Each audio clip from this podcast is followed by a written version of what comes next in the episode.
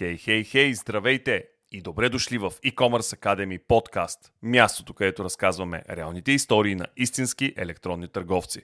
Аз съм Никола Илчев, а днес ви срещам с Радостин Кузманов, който е основател на спортният бранд Genesis. Той ще ни разкаже за своите премеждия и първи стъпки в бизнеса, как възниква бранда, кои са конкурентните му предимства и как реализира продажбите си вече и извън пределите на България. Преди да научим всичко това, трябва да отдадем заслуженото на компаниите, които подкрепят нашия подкаст. OmniLinks е платформа за комуникация с клиенти, в която можете да обедините на едно място всички комуникационни канали, които ползва вашият бизнес. Webchat, телефон, Facebook Messenger, имейли, тикети, Viber, WhatsApp и като допълнение вътрешен чат. С помощта на OmniLinks проследявате както историята на клиента с вашият онлайн магазин, така и разговорите, разменените съобщения и предприятите действия от страна на вашият екип – Вижте как работи платформата на omnilinks.com. JumpBG е компания, на която можете да се доверите, ако имате нужда от бърз и надежден хостинг за вашия сайт. Те предлагат специално оптимизиран хостинг за онлайн магазини и много такива им се доверяват. Грижата за клиентите е от първостепенно значение и винаги бързо решават всякакви възникнали казуси. Разгледайте услугите им на jump.bg. U-Shipments е опитен логистичен партньор на онлайн бизнеса в България и Европа. На тях електронните търговци разчитат за фулфилмент и международни куриерски услуги. Мрежата им за доставки е изградена в партньорство с над 40 от най-висококачествените куриерски компании в света и предлага над 600 метода за доставка. Като за 17 държави е активна и опцията наложен платеж. Научете повече за всички техни услуги на ushipments.com. Да се върнем при Радостин, който е популярна личност и в YouTube има повече от 120 000 последователи. Той се занимава с фитнес и това го кара да се впусне в бизнеса с продажба на спортна екипировка още много млад. Пожелавам ви приятни минути с нашия епизод днес в e-commerce Academy подкаст. Разкажи ми за твоя бранд и разбира се, сега няма как да подминем темата. Ти си преди бранда популярен инфлуенсър и тогава идва бранда и после ще си поговорим за това как инфлуенсърството ти помага, но кажи как изобщо възникна идеята за твоя бранд? То инфлуенсърството и бранда някакси така заедно, а, заедно дойдоха, защото то при мен инфлуенсърството и натрупването на последователи стана много градивно във времето. Аз вече 7-8 години се занимавам с съдържание в YouTube и даже преди думата инфлуенсър бих казал, че съм ютубър защото и даже в днешно време, последните години, думата инфлуенсър има такава негативна конотация за някой, който едва ли не, не прави нищо, просто се снима, изкарва пари и обществото му се дразни, а, което аз го разбирам до някакъв, защото наистина има такива хора. А, но общо след как се зароди идеята за Genesis, стана в следствие на това, че имах така един не малък опит и също така негативен опит с преден бранд, който създадох преди години с бизнес партньор, когато бях на 17 годишна възраст – започнах да работя по предния бранд, на който няма да споменавам името, за да, така, да не влагаме негативни емоции. Може би само да кажем дали става дума за същата вертикала, същите продукти, същия абсолютно, вид. Да, абсолютно същата сфера, същата ниша, спортно облекло, спортни аксесуари. Та, когато бях на 17, редом с започването на моята YouTube кариера, а, тогава започнах и работата по конкретния предишен бранд заедно с бизнес партньор, защото с него си говорихме как ще е супер да си обединим усилията и да създадем нещо заедно. Защото аз още от малък, когато а, започнах да спортувам различни спортове, имах визита идеята един ден да имам спортен бранд за облекло, да подкрепя млади спортисти, те да се кефят на облеклото, което носи и така нататък. А, след а, така известно време, когато започнах да тренирам с тежести, това се превърна в най-голямата ми спортна страст и си казах, окей, тази мечта и тази визия ще прехвърля в тази ниша, в фитнес индустрията. Та на 17 години започвам да работя по този фитнес бранд за спортно облекло с бизнес партньор, редом с моята YouTube кариера и така градил нещата се развиваха. В продължение на 3 години общо взето работех по предишния бранд. И за да скъсим историята, просто нещо, в което се бях въвлякал, беше така много негативно за мен, защото на това време аз бях много доверчив и с много замъглено съзнание от мечтите и целите, които имах. И не разбирах важността на бизнеса.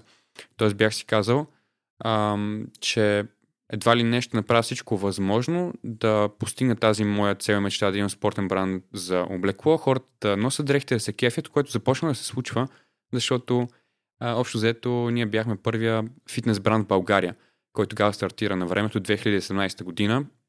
Бяха известни само от такива световни международни брандове като Gymshark и да стартираш фитнес бранд България, което, който бранд предлага готино фитнес облекло беше направо бум. А, даже ние не влагахме толкова много в а, платен маркетинг, колкото просто аз а, с моята силна аудиторията ми с това, че правим нещо, което е ново в България, а, наистина успяхме да придобием много голям популярност за кратко време и много добри резултати. А, но това, което аз пропуснах е да осъзна, осъзная важността на а, бизнес взаимоотношенията и това как се гради наистина един бизнес, защото аз, например, а, бях с идеята, че да, просто искам да направим продукти, те да се продават, всичко да е наред, но не разбирах важността на дори, както се казва, договори, неща, които да са черно на бяло подписани, разписани, да има адекватност в счетоводство, да следи стоката, да следят продажби, всичко, абе, общо взето да има отчетност. Аз това нещо го пренебрегнах и си казах, аз имам пълно доверие на този човек, с който правя бизнес. А, мен това, което ме интересува е бранда да се развива. И това се случваше, но с годините и с напредването на времето започнах да осъзнавам някои неща, съответно и някои други хора, които имат много повече опит от мен в живота и в бизнеса, почнаха да ми казват, виж, това, което правиш, нали, много е хубаво, обаче не е сериозно, че ти пренебрегваш тези много по-важни неща, защото след години това ще изиграе много, много негативна роля в живота ти. И така се случи всъщност. Аз на това време живеех в Дания, т.е. дистанционно създавах този бизнес с бизнес партньора, което от своя страна също до някъде замаскираше някои от проблемите, защото когато не си на място, когато нямаш този директен допия и комуникация а, с хората и с човека, с който правиш, правиш бизнес, всичко изглежда розово, но 2018 година се прибрах от Дания за постоянно в България и тогава нещата започнаха така лека по лека да се разкриват и да осъзнавам в каква каша съм се вкарал. И а, за да скъсим още повече историята, 2019 година след месеци без сън и нощи, обмислена наистина проблема, в който съм се вкарал, аз решавам, че трябва да изляза от този бизнес и тук вече започват преговорите. А, защото работа е там, че аз дълго време не бях във фирмата. А, почти година и половина аз не фигурирах във фирмата, само другия човек, което нали само по себе си ти осъзнаваш, че това е много голяма грешка. А, но фигурирайки вече във фирмата половин година, трябваше пък сега да мисля как да изляза от фирмата и евентуално как ще взема парите обратно, защото аз бях инвестирал а, може би над 20 000 лева, малко над 20 000 лева, кое, които бях спестил в продължение на години от работата ми в Дания, от други дейности. И това бях всичките ми спестени пари. И освен тези спестени пари, аз бях вложил много усилия и общо взето бях изградил този бранд на раменете си, на моята популярност в тази сфера – на всичко, което бях изградил в YouTube, защото сега няма как нали, да пренебрегнем факта, че а, силата на инфлуенсърството по тази форма е, може би, едно от най-силните неща за изграждане на бранд, за изграждане на какъвто и да е бизнес. И аз започнах да мисля, аз ще взема ли парите обратно въобще, защото нещата бяха толкова плескани, че аз съзнавах, че има и тази възможност да не станат нещата. И се почват преговорите с бизнес партньора. Искам да ми върнеш си колко пари, Нали, освен тези, които аз съм вложил и тези, които аз оценям, на които аз оценявам моят труд и време за развитието на този бизнес. И от срещната страна си казвам и тия пари ги няма. Аз почвам да си казвам, как ги няма, нали? Има много продажби, всичко се развива добре. Ами, няма ги фирми, дъщерни фирми, за да не се стига до ДРС и така нататък. Бе, сложна схема. И аз почвам да мисля варианта да се съдим или да си присвоявам ли бранда, защото нали, винаги има тази вратичка – да го направиш, но някакси в себе си чувствах, че цялото това нещо ще ме изпили още повече емоционално, защото представи си, аз съм на 21 години, върнал съм се от чужбина и просто аз много трудно можех да понеса цялото нещо, което беше пред мен, защото хората в публичното пространство виждат Радостин Кузманов, собственик на този бранд, създател на този бранд и никой не знае за другия човек, защото той седи зад кадър. Имаше супер много голям прешър, такова вътрешно напрежение, точно поради което аз не можех да спя с месеци. И си казах така, аз понеже съм и вярващ, вярвам Бог, се и молих, отделих време за, така да кажем, молитва и медитация, както някои хора казват. И си казах, Боже, какво да направя в тази ситуация, защото това нещо ме изпива емоционално, сринат съм, наистина не знам как да постъпя. И това, което чувам вътре в себе си е, просто го пусни. Просто излез и не искай нищо. И аз почвам да се боря с себе си. Ма как така да не искам нищо? Аз съм вложил над 20 000 лева, толкова труд, толкова усилия. Аз това нещо съм го изградил а, буквално върху мен. Хората знаят, че това нещо все едно е изградено на база моя труд. Това, което представлявам в социалните мрежи, как така ще го пусна. Обаче също нещо се връща. Просто, просто го пусни, напусни този бизнес без да искаш нищо. Така, известно време, няколко седмици се борех със себе си и накрая казах, окей, наистина пускам го и каквото ще да става, нека да става. Явно това ще е най-скъпо платения урок, който съм имал до момента. Не само от гледна точка на финанси, но на абсолютно всичко, което съм вложил. И така на другия човек му казах, виж, искам да напусна този бизнес, съгласявам се, продавам си дела за 1000 лева, което е абсолютно нищо, с тия 1000 лева а, аз ще мога да си покрия разходите за адвоката, които в последствие дори се оказаха, че не са и достатъчни, защото имаше някакви допълнителни документи. Отиваме в а, Сливен там, откъдето е този човек, разписваме документите. А, след като излизаме от кантората, а, аз му казах отново, виж, ако ти си коректен, а, тия пари, които аз исках, те бяха към 40 000 лева накрая, бях му казал, че искам минимално, за да може едва ли не да, да си възстановя това, което съм изгубил. Ако ти си коректен, тия 40 000 ти ще ми ги върнеш в даден момент. Той каза, да, разбира се, погледна в очите, стисна ми ръката и каза, до края на годината ще ги върна. Вече е 2023, тези пари ги няма. Съответно, нищо не съм чул от този човек до ден днешен, само през трети хора някакви негативни неща. А, но работа е там, че аз си доказах на себе си по този начин, че наистина аз съм бил в едно партньорство, което е било много токсично. И от днешна гледна точка аз разбирам, че това е било нужно да се случи и че е трябва да се случи по този начин, за да мога да съм човек, който съм. Защото след това а, нещата, които се случиха, буквално бяха някакво чудо, защото в мен много бързо се зароди идеята за новия бранд. А, това, което случваше е, че лягам си вечер, ставам сутрин и в мен чувам ново начало, ново начало, ново начало. И си един ден, бе, какво е това ново начало, дето чувам? Я чакай да, да помисля. Мисля, нали, хубаво ново начало, нов бранд явно ще правя, защото аз съм човек, който никога не се отказва пред трудностите в живота. Обаче си казах, в тази дума ново начало явно има нещо повече от просто това, че трябва да направя нещо ново. И започнах да търся в интернет а, английски думи за ново начало. И първата дума, която прихвана вниманието ми много силно, беше думата а, Genesis, английската дума Genesis, която в превод означава точно това, началото на нещо ново. И си казах, е това е. Новия бранд ще се изгради върху тази дума. Така се роди Генезис. Така се роди Генезис, както му казва хора на български. Аз му казвам Genesis. Genesis. Добре, аз искам да се върна малко назад и да се хвана точно за това, което ти каза, че всъщност много силно и лесно, може би, се изгражда бранд, когато а, някакъв бранд за продукти имам предвид, когато ти вече си популярна личност и използвайки а, точно твоята популярност като създател на съдържание. Защото да. ютубър означава създател на съдържание. Той може да е в други социални мрежи, но е създател на съдържание, а, за да няма тази а, негативна конотация, която ти използва за а, инфлуенсъри.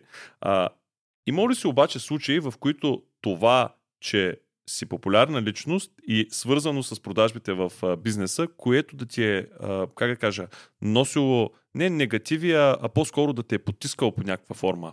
Имало ли е случаи, в които продажбите са малко и ти да си казваш, абе аз съм толкова нали, последователи, имам толкова хора в моята социална мрежа, а пък няма продажби.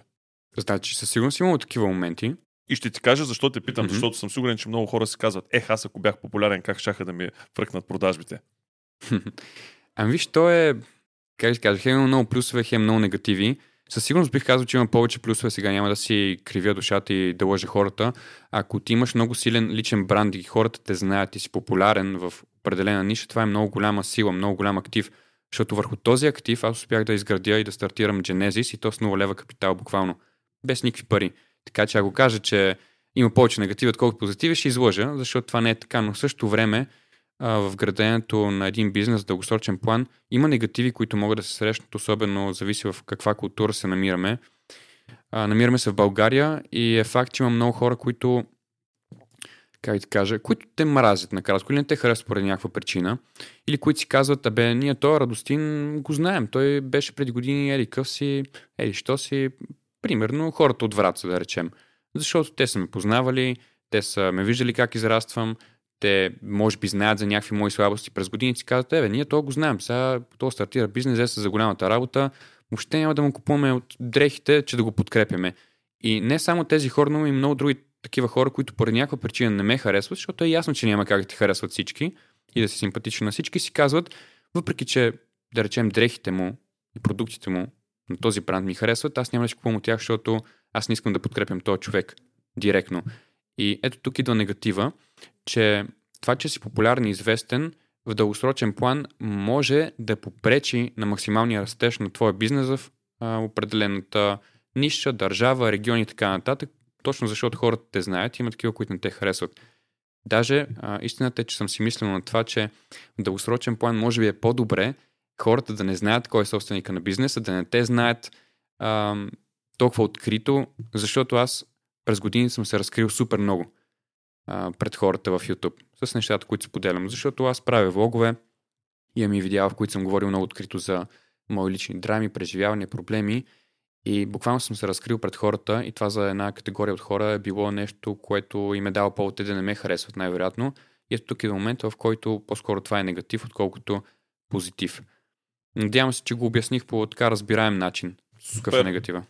Да ти задам няколко чисто по-технически въпроси, които се mm-hmm. касаят конкретно бизнеса. Какво е портфолиото, с което боравите и колко често обновявате а, сериите, които реализирате в, като, като дрехи, като артикули да. в а, бизнеса?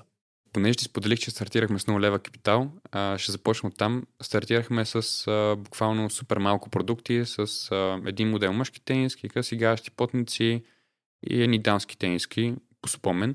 Тоест не беше въобще никаква голяма колекция. Дори дрехите от днешна гледна точка бих казал, че въобще не бяха това, което исках да бъда като било то качество, визия. Намирам и много косури. И това, което при нас се случи е, че а, поради буквално нулевия капитал в началото, нещата се случиха много градивно при нас. Тоест, създаваш някаква малка колекция, продаваш я, след това се пробваш да реинвестираш, не пробваш ми направо, ние го правихме, директно реинвестираш всичко, пробваш да направиш малко повече продукти, повече асортимент и така постепенно през годините вече а, тази година стават почти 4, всъщност стават 4 години на 14 август, откакто стартирах този бизнес. Всяка една колекция била малко по-голяма от другата. Буквално преди седмици нещо пуснахме последната ни дамска лятна колекция, която буквално е най-голямата дамска колекция, която сме пускали. И точно поради тази причина ти казвам, че при нас се случват така градивно нещата. Тоест, разбира се, винаги ние гоним увеличаване на асортимента, на обема, продукти, които предлагаме, защото това, което съм разбрал, че колкото повече асортимент има, толкова повече продажби и толкова повече постоянен приход има в бизнеса. Защото ако има малко асортимент, който е много ограничаващ, то това съответно рефлектира на продажбите. Директно можем да усетим разликата, когато зарадим повече асортимент, има повече предложения от наша страна, продажбите скачат много сериозно. Някой път буквално с 20 пъти повече, отколкото по принцип, когато няма чак толкова асортимент. Казваш лятна колекция, вашият бранд повече като дрехи ли се продава, който си има сезонност, или всъщност като фитнес облекло, защото според мен фитнес облеклото не би трябвало да има сезонност. Ти или си а, отдаден на фитнеса и целогодишно ходиш и си купуваш, разбира се, екипировка за него, или не си отдаден на фитнеса. Mm-hmm. Разбира се, знаем, че най-много се пълни фитнеса на 1 януари, нали, да. като хората са преяли на нова година и решават да, да посетят залата. Но всъщност има ли сезонно за вашия бизнес? Бих казал, че има. А, да, това, което ти казваш е правилно, но въпреки това, с опита, който имам, бих казал, че също има сезонно, защото, ето, например, сега пуснахме по-къси неща за дамите, повече къси клинове, бюстията, потници, тениски и съответно тези неща се търсят много повече, когато наближава летния сезон, отколкото когато, примерно, е есен-зима. Това е защото могат да тренират и навън хората, предполагам. И това е защото сега в а, фитнесите, може би не във всички фитнеси, а, температурата е достатъчно добра, примерно. И защото хората се използват продуктите и в ежедневието. Това е, че ние създаваме продукти, които не са строго за тренировка и фитнес, но могат да бъдат носени в ежедневието. В момента нали, хората няма как да ме видят докато си говорим, но ти виждаш, че съм стениска, която може да тренираш с нея, може и да се разходиш с нея по улицата или да отидеш дори на дискотеката, ако си с дънки, защото добре си пасва. Бих казал, че по-голямата част от асортимента ни е а, за тренировка, но понякога се опитваме да включваме и лайфстайл облекло, за да може да хванем и как да кажа, категорията хора, които не са чак толкова сериозни спортисти, а просто се кефят на марката и искат да носят качествено облекло. Предвид факта, че ти самия си създател на съдържание, това ли е инструмента, който най-много продажби носи и партнирате ли се с други съдържа... създатели на съдържание? Това, че аз съм така да кажем, популярен в фитнес сферата България. Също съпругата ми, с която заедно градим този бранд, е много голям актив и до голяма степен продажбите са от нас, както се казва. Разбира се, нашата визия и идея за бранда е този бранд да не е изграден изцяло на нашите личности. Искаме да е много по-мащабен от нас самите. Заради това се опитваме дори да страним малко от това, като да казваме, е, това е бранда на Радо Кузманов или бранда на Ива Кузманова. По-скоро това е бранда Genesis, който предлага качествено спортно облекло. Мисията е такава, визията е такава. Тоест не го свързваме и се опитваме хората да не го свързват толкова с нас, така че това, което прилагаме като стратегия е да работим и с други а, създатели на съдържание, инфуенсъри, ютубъри, защото точно искаме да го направим по-масштабно от нас, а е факт, че по този начин привличаме аудитория, която може би не е запозната с нас и не ни следва и така увеличаваме продажбите също. Много голяма част от продажбите идват от така наречения инфуенсър маркетинг, било то дали е лично а, нашата инфуенсърска дейност или на някой друг. А, разбира се, имаме и Facebook и а, Instagram и Google реклами, които вървят, но бюджетите, които наливаме там, не са чак толкова големи, точно поради факта, че успяваме през инфуенсър маркетинга да си докараме немалко продажби. Един въпрос, който са ми написали от моя екип и аз се изкушавам веднага да ти го задам.